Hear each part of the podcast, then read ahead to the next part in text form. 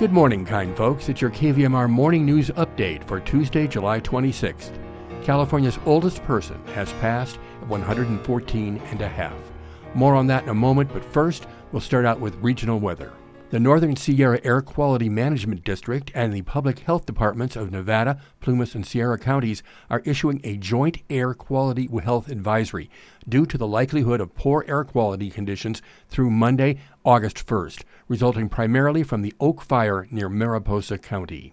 Nevada City Grass Valley forecast today a 20% chance of showers and thunderstorms after 11 a.m. Otherwise, mostly sunny, high near 92. Tonight, low around 66. Tomorrow, 94 and sunny. Sacramento today, slight chance of showers or thunderstorms after 11 a.m. Mostly sunny, a high of 94. Tonight, low 60. Tomorrow, sunny, hot, high 96. Truckee Tahoe, today, widespread haze, partly sunny, high near 87. Tonight, low 51. Tomorrow, 89 and sunny. Placerville today, partly cloudy skies, high 91. Angels Camp today, partly cloudy, high near 95. California Department of Public Health reports 53 new confirmed COVID 19 cases in Nevada County for a three day period ending last Friday. The total number of cases since the start of the pandemic stands at 18,073. Three people are hospitalized, none in ICU, Ubinet is saying. Later today, we'll get an update for the weekend, yesterday, and today. Wamila Mangold's 100th birthday party was held at H.S. Lordship's restaurant in the Berkeley Marina, an accomplishment in that she had lived as long as her older sister, May Prokop, who died at 100. What Mangold did not know at that celebration is that she would live for another 14 and a half years. Along the way, Mangold left her home in Berkeley's Elmwood neighborhood, where she lived alone until she suffered a fall at age 102 and was moved to an assisted living facility. She outlived that place, which closed, and she outlived H.S. Lordships, which also closed. One by one, her fellow centenarians started dying off, and one by one, her fellow supercentenarians, people older than 110, died off until Mangold became the oldest person in California, the second oldest in the United States, and the seventh oldest in the world, according to Gerontology Research Group, which keeps records on longevity. Mangold had had long term memory loss, but she was quite aware that the July 4th fireworks were coming up when she died July 2nd at RN3 Loving Care Homes in El Cerrito. She was 114 years and 230 days old. The cause of death was degenerative disease of the nervous system. Says her son, who is 76, she lived a life that touched the lives of those around her. She was kind to her neighbors and generous to people in need, and that was why she lived that long. Because her own mother lived to be 95 and her older sister made it to 100, Mangold knew she was in it for the long haul, so she stayed active. At age 90, she walked several hundred yards atop the Great Wall in China. She drove a 1960 light blue Ford Falcon until she was 95.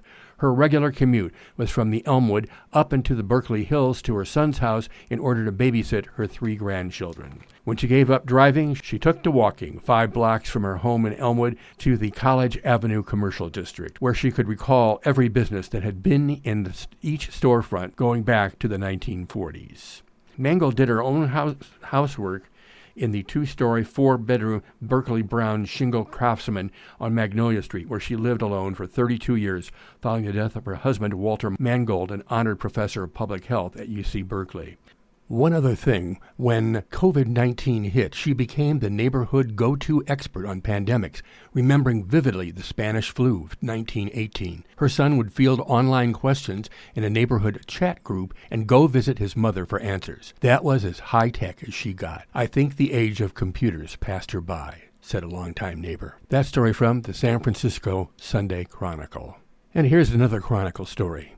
It's hard to be shocked anymore by Napa winery acquisitions and their inevitably sky high prices. For Frank family, $315 million. For Shafer, $250 million. One unconfirmed rumor puts the Joseph Phelps price at $725 million.